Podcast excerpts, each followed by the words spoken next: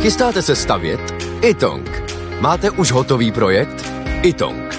Nejdřív projekt mít, potom rychle zdít. Zašlete nám projekt vašeho domu na www.xela.cz lomeno itong. Již během několika dnů můžete mít bezplatně výpis materiálu potřebného pro vaši stavbu. Itong. Řešení vašeho domu od sklepa až po střechu. Nejdřív poradíme, potom postavíte. Itong. Domov na prvním místě. Jan Kraus a blondýna.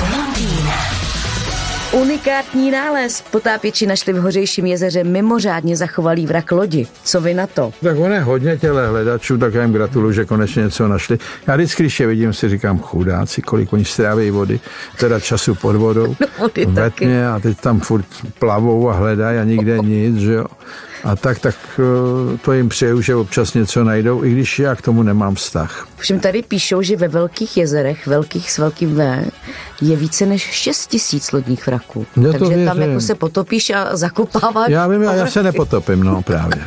Já si pak, když tak přečtu a podívám se na fotku, jak to vytáhli. Jo, jo, jo, jo. A nebo mají fotky z vody dneska, že se, nebo máte i video z toho, jak tam kolem toho jezdí a k tomu hraje hudba, oni to vysvětlují a většinou u toho usnu. Ale.